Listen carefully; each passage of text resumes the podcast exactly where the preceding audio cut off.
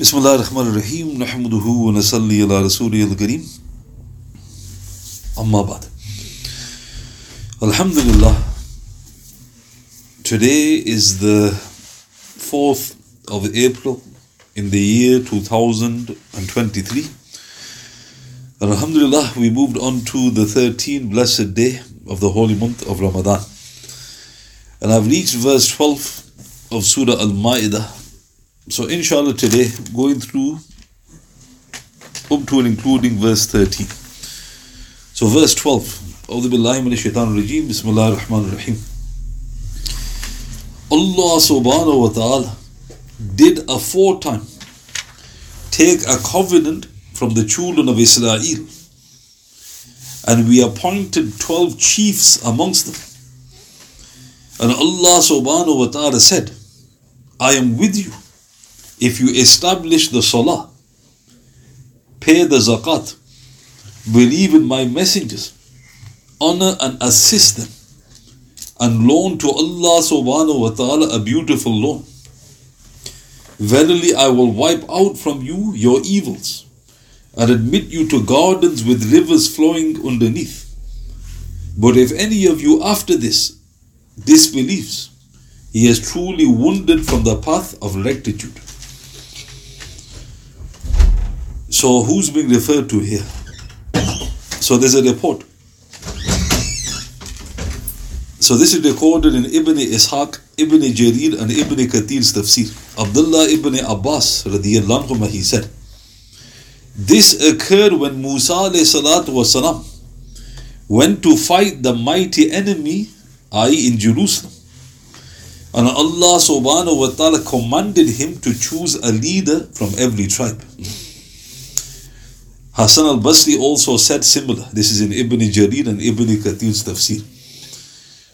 So the covenant which is being referred to here, according to the Salaf, is that when Musa والسلام, had come out of the wilderness finally, or he was leaving, and he gave a command to go towards Jerusalem. And 12 of the people were appointed as the chiefs. so the covenant is referring to this. What is important to point out for census purposes, the names of the elders of the tribes are given in the Bible in Numbers 1 4 to 16. They are called everyone the head of the house of his fathers. But later, 12 other heads of the children of Israel were selected to spy out the land of Canaan. Their names are mentioned in Numbers 13 116. So what's interesting, according to the Bible, this there was two instances where 12 were appointed. And according to the Bible, the 12 that were appointed were the second, i.e., when they were going towards the land of Canaan. And the names are also given in the Bible. So, what was the covenant? So in Ibn Jarir and Ibn Kathir's tafsir, Hassan al-Basri rahmatullah he explained, the covenant is in reference, i.e. to this verse. So the covenant, and he recited Surah 2 verse 40. So in Surah Al-Baqarah, Surah 2 verse 40, Allah subhanahu wa ta'ala mentions there, O children of Israel, Call to mind the special blessing which I bestowed upon you, and fulfill your covenant with me, as I will fulfill my covenant with you, and fear none but me. So Hassan al Basri said the covenant is here, referring to verse 12, where Allah Ta'ala appointed the 12 chiefs, the, uh, Musa wasalam, and the command was given, which is mentioned in this verse. So now this covenant, which is mentioned briefly here, details are given. So, in Ibn Kathir's Tafsir, volume 3, page 142 of the English translation, Hafiz Ibn Kathir, he said, Allah subhanahu wa ta'ala states that Musa alayhi salatu wasalam encouraged the Bani Israel to perform jihad and enter Jerusalem, which was under their control during the time of their father Yaqub. So this is important. Musa والسلام, didn't go because he passed away just before this. But he gave the command. And Jerusalem was actually in control of the believers in the time of Yaqub والسلام. so he said, enter the, the city. Yaqub والسلام, and his children later moved with his children and household to Egypt during the time of Yusuf والسلام. So this is how they moved. So obviously Yusuf, the narrative, والسلام, he became the kind of the ruler of Egypt. And he called his father over. So he left. So this is how and why they left Jerusalem. His offspring remained in Egypt until the eventual exodus with Musa والسلام. They then found a mighty strong people in Jerusalem who had previously taken it over. Musa والسلام, ordered the Bani Israel to enter Jerusalem and fight the enemy.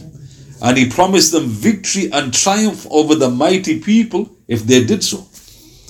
They declined, rebelled, and defied his order, and were punished for 40 years by being lost, wandering in the land uncertain of where they should go.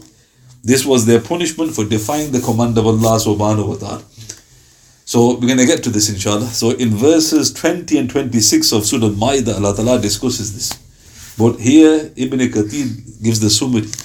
So they didn't listen to Musa wasalam, and because of that they were now wandering, lost in this desert for 40 years. They defied the command of Musa wasalam. So now looking at the verse very briefly. Surah 2 verse 40. That is the covenant. So in Surah 2, verse 40, something very interesting is highlighted. So if you look at the verse, Allah Ta'ala says, O children of Israel, Ya Bani Israel, اذكروا نعمتي التي أنعمت عليكم. O children of Israel, remember the blessing which I bestowed upon you. So Imam Qurtubi said something very interesting here, Rahmatullah alayhi. So Imam Qurtubi in his tafsir, he states, those with the precise grasp of the use of language, they say that Allah subhanahu wa ta'ala connected blessings to the Bani Israel, but did not mention that regarding the ummah of Muhammad sallallahu alayhi wasallam. Rather, he says to the ummah of Muhammad sallallahu alayhi wasallam, فَاذْكُرُونِي أَذْكُرْكُمْ Remember me and I will remember you. Thus the other ummats look from the blessing to the blesser, whilst the ummah of Muhammad looks from the blesser to the blessing. So this is the quote. So what was Imam Qurtubi highlighting, rahmatullah The huge difference between the previous ummats and this ummah. Allah Ta'ala says clearly in this verse that remember the blessing I gave to you. So the difference is Allah Ta'ala tells us, فَذْكُرُونِي أَذْكُرْكُمْ Remember me and I will remember you. So the previous ummats, they were told to look from the blessing. So whatever Allah Ta'ala gives, look at that. And that will take you to Allah subhanahu wa ta'ala. But for this ummah, Allah Ta'ala says, look at me. I will give you. There's a huge difference between the two. فَاذْكُرُونِي أَذْكُرْكُمْ Remember me and I will remember you. But when he talked to the Bani Israel, he said, what did he say? He said, O children of Israel, remember the blessing which I bestowed upon you. Don't, don't look at me, look at my blessing. So this means that we have been given a very special status with Allah subhanahu wa ta'ala, but it's easily missed if you don't look at the, the verse with clarity. And also, the covenant. So, what exactly is the covenant? So, Ibn Kathir in his tafsir, volume 1, page 206 to 7, he explains. So, he quotes the verse, Surah 2, verse 40, he explains. My covenant that I took from you concerning Rasulullah sallallahu alayhi when he is sent to you, so that I grant you what I promised you. If you believe in him, follow him. I will remove the chains and restrictions that were placed around your necks because of the errors that you committed. This is in Ibn Jarir Ibn Kathir's tafsir. So what was one of the covenants? They were told to follow Rasulullah if he arrived. Because if you believe in him and follow him, if he arrives, I will remove the hardships for you. Then Ibn Kathir said, other scholars, they said, the covenant is what Allah Ta'ala took from them in the Torah. In that He will send a great prophet, meaning Muhammad Wasallam, from the children of Ismail Wasallam, who will be obeyed by all people. Therefore, whoever obeys him, Allah Ta'ala will forgive his sins, enter him into paradise, and award him two rewards. So the Torah mentioned, follow Rasulullah Sallallahu Wasallam. Abu al-Ali rahmatullah said in Ibn Jarir ibn Kathir's tafsir, وَأَوْفُوا بِأَحْدِي Fulfill my covenant with you means his covenant with his servants is to embrace Islam and to adhere to it. So that's another meaning. Ibn Abbas said, I fulfill my obligations to you means I will be pleased with you, admit you into paradise. Because if you look at the verse, Surah 2, verse 40, Allah subhanahu wa ta'ala says, وَأَوْفُوا بِأَحْدِي أُوفِ بِأَحْدِكُمْ Fulfill your covenant with me, I will fulfill my covenant with you. So what was Allah Ta'ala's covenant? Allah Ta'ala's covenant was, I will be pleased with you, I will enter you into paradise. And Ibn Abbas also said about the verse, وَإِيتَا فَرْهَبُونَ Fear me and me alone means fear the torment that I might exert on you, just as I did with your fathers, like the mutation. This is in Ibn Abi Hatim, Ibn Kathir's tafsir. So Allah Ta'ala says at the end of the verse, وَإِيتَا فَرْهَبُونَ He goes, uh, fear me and fear me alone, meaning if you don't, you know what happened to your forefathers. They were turned into monkeys and swines for their disobedience. So Ibn Kathir, he concluded by saying, this verse contains encouragement followed by warning. Allah subhanahu wa ta'ala first called the children of Israel using encouragement, then he warned them so that they might return to the truth. So this is the full quote, putting it very simply. There's two parts to the covenant. What is the covenant that the Bani Israel had to fulfill. They had to do this. They had to embrace Islam. They had to believe in the Prophet They had to believe in the prophets They had to honor and assist the prophets. Look how interesting. On and assist, meaning don't question them. They were told to establish the salat, give the zakat, and give a beautiful loan. That is the covenant of the Bani Israel. Then it says Allah Ta'ala goes, I will fulfill my covenant to you. What does that mean? I will remove your errors. I will remove your chains. I will remove your restrictions. I will forgive your sins. I will give you two rewards. And I will be pleased with you. I will enter you into paradise. So all of that is the meaning of the covenant, i.e. which is being referred to, i.e. in Surah 2 verse 40. But in particular the verse that we're going through, i.e. Surah 5, verse 12. Hmm. So this was the covenant being referred to here. But at the end of the verse, Allah subhanahu wa ta'ala says, But if any of you after this disbelieves, he has truly wandered from the path of rectitude, meaning you have left the straight path. Verse 13. Because of their breach of their covenant. So look how amazing. Allah Ta'ala has told them what to do. They broke the covenant.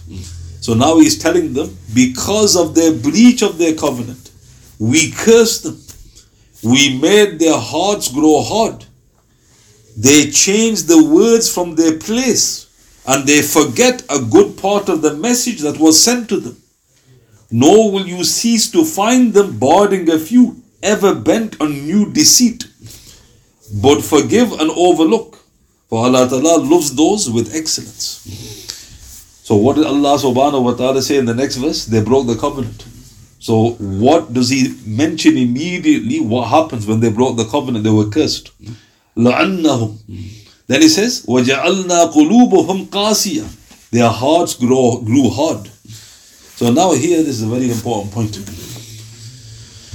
So Hafiz ibn, uh, ibn Taymiyyah rahmatullah alayhi, he wrote a work called Iqtida as-Sirat al-Mustaqim. So in page 27 of the English translation, he quotes a passage.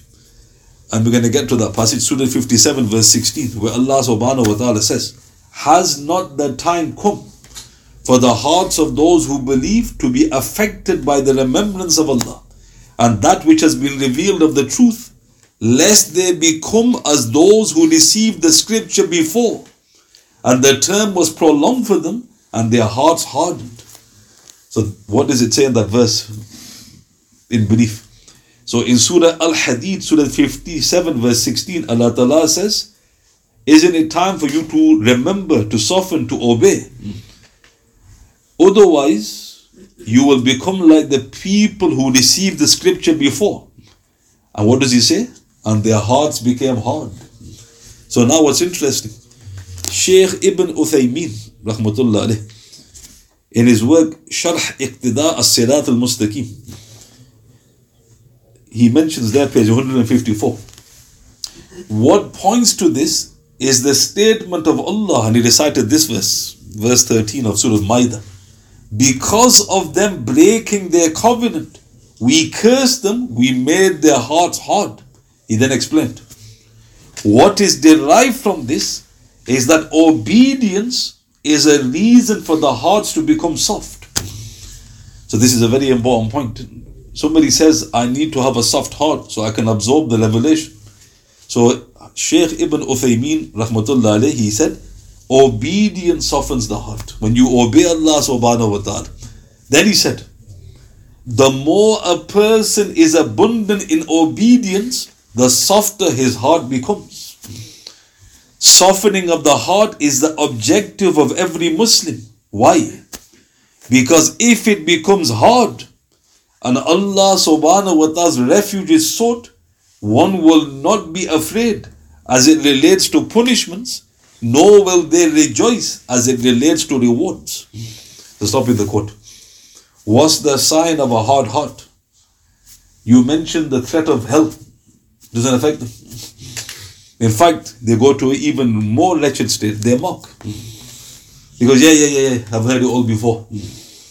Why they are, why are they in that state? Because their hearts have become hard.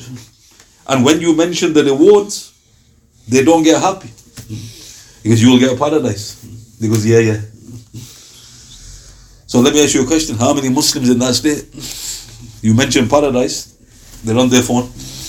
Mention the punishments of hell, they're on, their hearts have become hard. Ibn, Ibn Uthaymeen said, Rahmatullah. Then he says, the verses that mention the promise or his punishment will be recited to him, and in his heart they will make no distinction between the two. May Allah Ta'ala protect us all from this. Ameen. So look how amazing. Sheikh Ibn Uthaymeen looks at this verse, verse 13. And who is it talking about? It's talking about the Bani Israel. They broke the covenant. What does that mean? They disobeyed. What does Allah Ta'ala say? The very first thing He says, what happened to them? Their hearts became hard. That's all He says. Then He discusses, they started doing other mischievous things. Why does He mention that first? They're doomed. What caused they do? Disobedience. Disobedience leads to kufr. You disobey a direct command of a prophet of God. So a person goes, Well, I'm not like that. So Ibn Uthaymeen then told you these are the signs. Paradise doesn't move you, you don't get happy. Hellfire, not interested. The hearts have become hard, meaning you are now in the exact same state as the Bani Israel. In other words, it's not affecting you. So what happens? You are now doomed because revelation isn't impacting. So now let's turn to that verse, Surah 57, verse 16. So in Surah 57, verse 16, Allah Ta'ala mentions there, Surah Hadid, Surah 57, verse 16. And this is the verse which many people used to repent. So what does Allah subhanahu wa ta'ala say? Has not the time arrived for the believers that their hearts in all humility should engage in dhikrullah and of the truth. They should not become like those to whom we gave revelation before. Long time passed over them, their hearts grew hard. Many amongst them were fasiqeen. So this verse, now look how interesting. In Sahih Muslim, number 3027, Nasai ibn Kathir's tafsir, Abdullah ibn Mas'ud radiallahu said, only four years separated our embracing Islam and the revelation of this verse, in which Allah subtly admonished us. So what's happened? Ibn Masud embraced Islam in the first year. This verse was revealed in the fourth year of Makkah. What did Ibn Masud say? Allah Ta'ala was giving a slight warning to who? The Sahaba. Somebody goes, hang there a minute. Who was he warning? Muhajirun. So who was Allah Ta'ala talking to? Has not the time arrived for the believers that their hearts in all humility should engage in the dhikr of Allah? Otherwise your hearts will become hard. Ibn Masud goes, he was warning us. Then in Nasa'i, Ibn Masud said, so the Muslims began to rebuke each other. So when that verse was revealed, look how beautiful the Sahaba start saying to each other, What's the matter with you? He goes, Why are you being affected? They were rebuking each other, saying, Look, Allah Ta'ala has warned us. Abdullah ibn Umar in Abu Nu'aym al Hilya, whenever he came across this verse, he would burst into tears. This is in Al Isaba, volume 2, page 349, Hayat al Sahaba. So look at the impact. Whenever they came across this verse, they felt that they weren't keeping up to the standard. Because in other words, Allah Ta'ala is going to destroy us. He's going to harden our hearts and we're going to go down the path of the Bani Israel. And also, in Ibn Majah number 4192, Abdullah ibn Zubair radiallahu he said, there was only a distance of four years between Islam and the revelation of this verse in which Allah Ta'ala reprimanded us.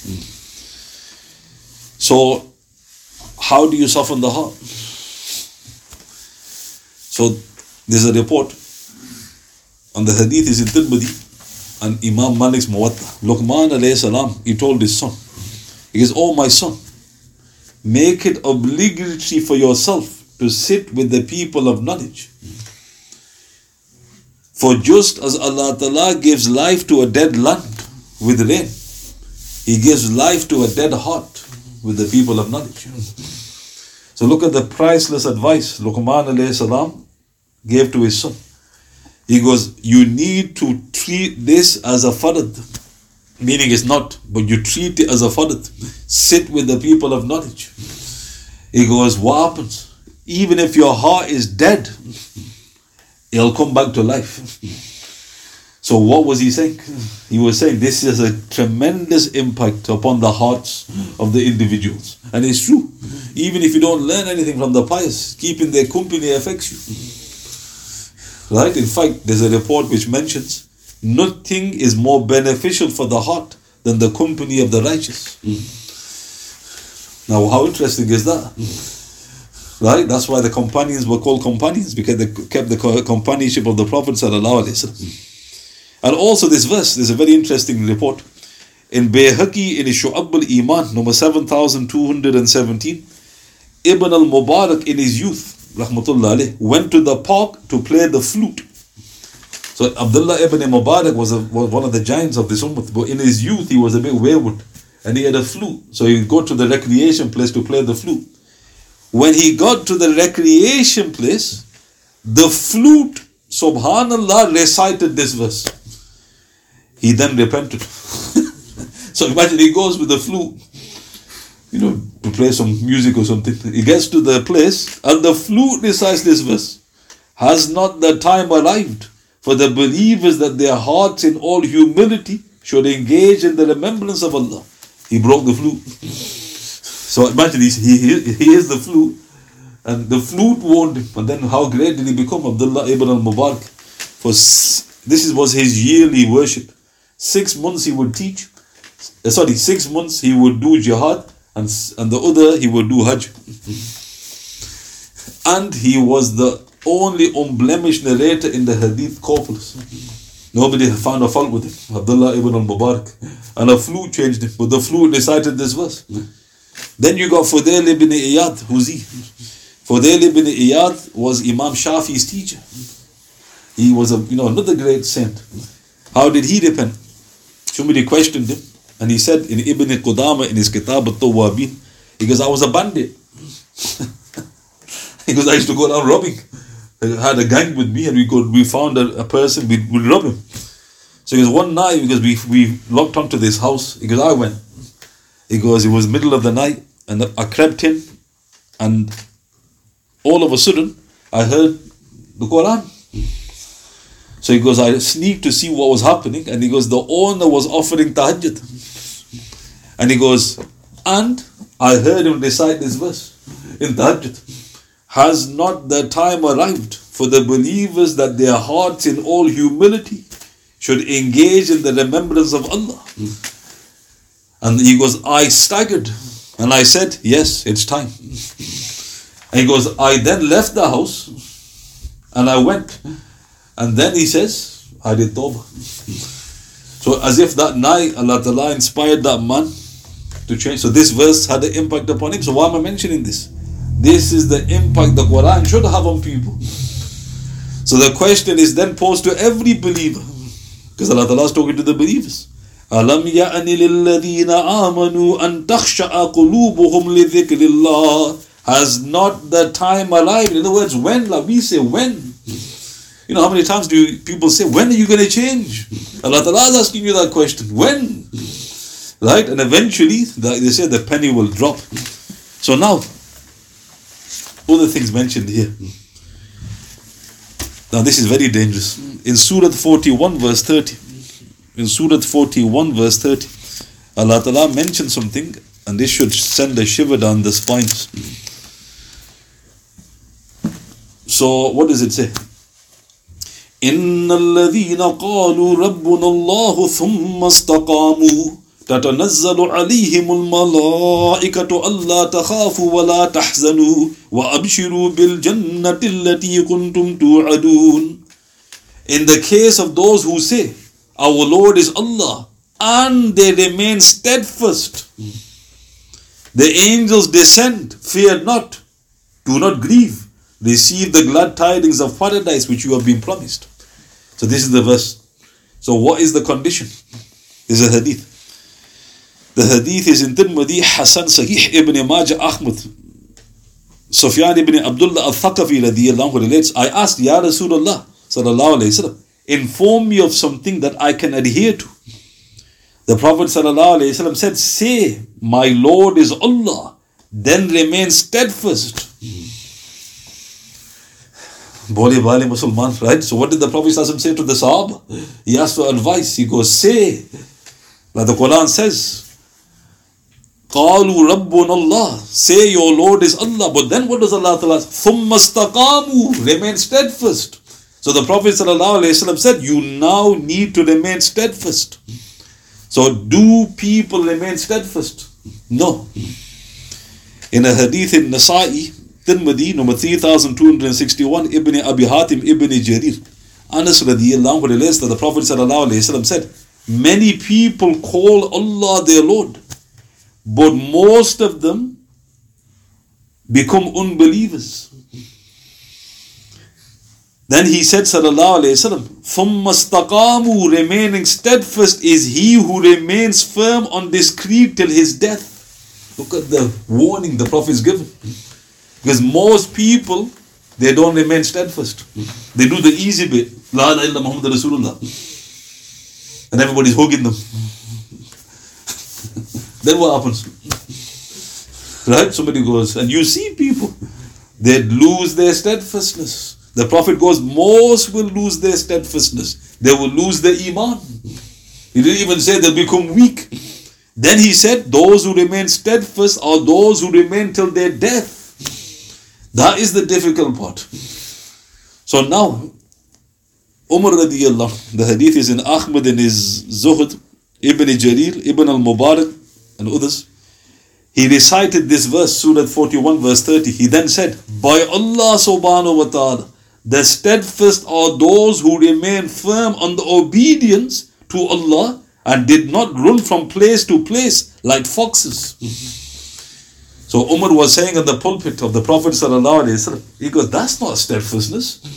You know, like you see a fox, one minute is hot, one minute is cold, one minute is under the Buddha, one minute is ah.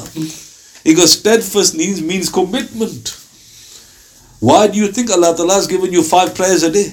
Was one of the reasons. Commitment. Show me that you're committed. Oh, I do two a day. Sometimes I do three. Sometimes I do one. I might get Juma in every now and again. Is that commitment? Right? So Allah Ta'ala saying, Istiqama. The Prophet asked, told the Sahaba, believe and then remain steadfast. Also. So now, how do you remain steadfast? So there's a very easy formula to get into your life. Surah 3, verse 8. So if you look at Surah 3, verse 8, what does Allah subhanahu wa ta'ala say? He gives you a gift. So at the beginning of Surah Ali Imran, there's a very famous dua where Allah subhanahu wa ta'ala gives us ربنا لا تزغ قلوبنا بعد إذ هديتنا وهب لنا من لدنك رحمة إنك أنت الوهاب O our Lord, do not let our hearts deviate after you guided us. Grant us mercy from your own presence. You are the most generous bestower. Famous dua. What's the dua? Oh Lord, do not cause our hearts to deviate after you've guided us. Istiqama. You're praying for istiqama. Give us help. But there's a hadith. The hadith is in Ibn Abi Hatim, Ibn Jarir, Ibn Kathir's tafsir. Umm Salama, how mother radiyallahu anha, she relates. Rasulullah used to frequently make this dua. يا مقلب القلوب ثبت قلبي على دينك ربنا لا تزغ قلوبنا بعد إذ هديتنا وهب لنا من لدنك رحمة إنك أنت الوهاب So the Prophet is explaining something here. He added a dua. He goes, Oh, the turner of hearts, make my heart firm on your deen. Then he would recite this dua. O our Lord, do not let our hearts deviate after you have guided us. Grant us mercy. Question Would you consider this dua to be sunnah or fard? Bali Bali Musalman, right? Don't even know the dua. Right? Somebody goes, Istiqam is the most difficult thing. I need every help, every aid possible. What greater help can there be than Allah Ta'ala giving you a gift? He's giving you a dua. Do you make that dua? And the Prophet added a dua to it.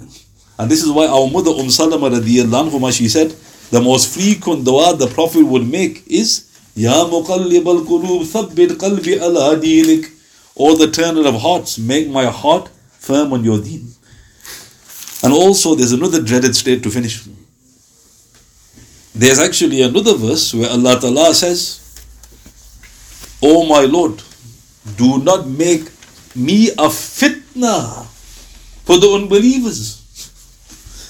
So I looked at that, what? How can the Muslim become a fitna for the unbeliever? The Quran is telling you that. It's not the unbeliever being a fitna for, because the believer don't make me a Muslim be a fitna for the unbeliever. The authorities explain that dua, that statement of the Quran. They state that you leave the deen, you apostatize, your istiqamah erodes. Then what happens? A person's giving dawah to a brother, he's convincing him, and then suddenly he sees that clown. and he goes, Well, what's the point of me becoming Muslim? He used to be a Muslim. Who's become the fitna? That clown. Right? He's destroyed all the dawah. Because I don't want to be end up like him. It's pointless. If he was any good in this religion, he goes, he would have remained firm. So Allah Ta'ala is telling you to make that dua. Don't make me become a fitna for the unbeliever. So why am I mentioning all this? Because look at the verse we're going through. The Bani Israel, what happened to them? They broke their covenant. Allah Ta'ala goes, I cursed them. What was the result of that curse? Their hearts grew hard. Somebody goes, okay, what does that mean? Then look what they started doing. The Quran continues. They changed the words from their places and they forget a good part of the message that was sent to them. There's a report. In Ibn Jarir ibn Kathir's tafsir, Mujahid recited this portion of verse 13. وَلَا تَزَالُ تَتَّلِعُ عَلَىٰ خَائِنَةٍ مِّنْهُمْ Nor will you cease to find them ever bent upon deceit. Mujahid explained, refers to their plot to kill Rasulullah. Look at how ill they became. We mentioned yesterday what they were trying to do to the Prophet. Let's drop the millstone on him. You won't get a better chance. How did their hearts end up in that state? Because disobedience, disobeying, defiance, they became worse, the worst of the worst. So Allah Ta'ala says they like this, they're always bent upon deceit. Isn't it true? Look at the world who's causing the most mischief in the world now. Bani Israel. Because they've got the curse of Allah subhanahu wa ta'ala. But then Allah Ta'ala, look how beautiful. He tells his beloved, Wasfah, fa'afu anhum wasfah, inna Allah yuhibbul muhsineen. Forgiven it is, overlook. Allah Ta'ala loves those who are excellent. so after mentioning the scum of the earth, Allah Ta'ala turns to his beloved. He goes, You be the complete opposite. Ignore them. They're trying to kill you, ignore it. They're causing, you know, they're making mockery, ignore them. Allah Ta'ala loves the excellent ones, the muhsins. Setting the standard again. Subhanallah. And just to add this, sorry. When they were cursed, three things started happening to the Bani Israel, and you can still see it now. Number one, they began to misuse scripture itself by either taking words out of their right meaning or applying them to things for which they were never meant. Don't they do that? Jesus is the Son of God. Where does it say that? It's between the lines and it's in the Bible. Right? Muhammad's mentioned in the Quran. Jews say no, he isn't. He's mentioned by name. So what do they do? The Quran is they misuse in scripture. Second thing they start doing. They conveniently forgot a part of the message, the purpose that Allah Ta'ala gave the message to them. They made it into a blood thing. We are the children of prophets. God loves us. Allah Ta'ala goes, if Allah Ta'ala loves you, wish for death. And the third, they invented new deceits to support their old deceit. They always make causing mischief in the world. What does Allah Ta'ala say in Surah Baqarah? He says, they say the Bani Israel, we are the peacemakers. Allah Ta'ala says, these are the mischief mongers. They're not the peacemakers. So again, note the Quran is exposing them. But we're studying Quran. So I'll recite the verse. And we will conclude. أعوذ بالله من الشيطان الرجيم. بسم الله الرحمن الرحيم. ولقد أخذ الله ميثاق بني إسرائيل وبعثنا منهم اثني عشر نقيبا. وقال الله إني معكم. لئن أقمتم الصلاة وآتيتم الزكاة وآمنتم برسلي وأزرتموهم وأقرضتم الله قرضا حسنا. لأكفرن عنكم سيئاتكم ولأدخلنكم جنات تجري من تحتها الأنهار. فمن كفر بعد ذلك منكم فقد ضل سواء السبيل. فبما نقضهم ميثاقهم لعناهم وجعلنا قلوبهم قاسية. يحرفون الكلم عن مواضعه ونسوا حظا مما ذكروا به. ولا تزال تطلع على خائنة منهم إلا قليلا منهم فاعف عنهم واصفح إن الله يحب المحسنين We pray to Almighty Allah subhanahu that He makes the Quran the Rabi of our hearts. We pray to Almighty Allah subhanahu that He forgives me for any edits which I His word to virtue. سبحان بحمده سبحانك اللهم بحمدك أشهد لا إله إلا أنت أستغفرك وأتوب إليك اعوذ بالله من الشيطان الرجيم. سبحان ربك رب العزة عما يصفون وسلام على المرسلين والحمد لله رب العالمين. بسم الله الرحمن الرحيم. والأصل الإنسان لفي خسر الذين آمنوا وعملوا الصالحات وتواصوا بالحق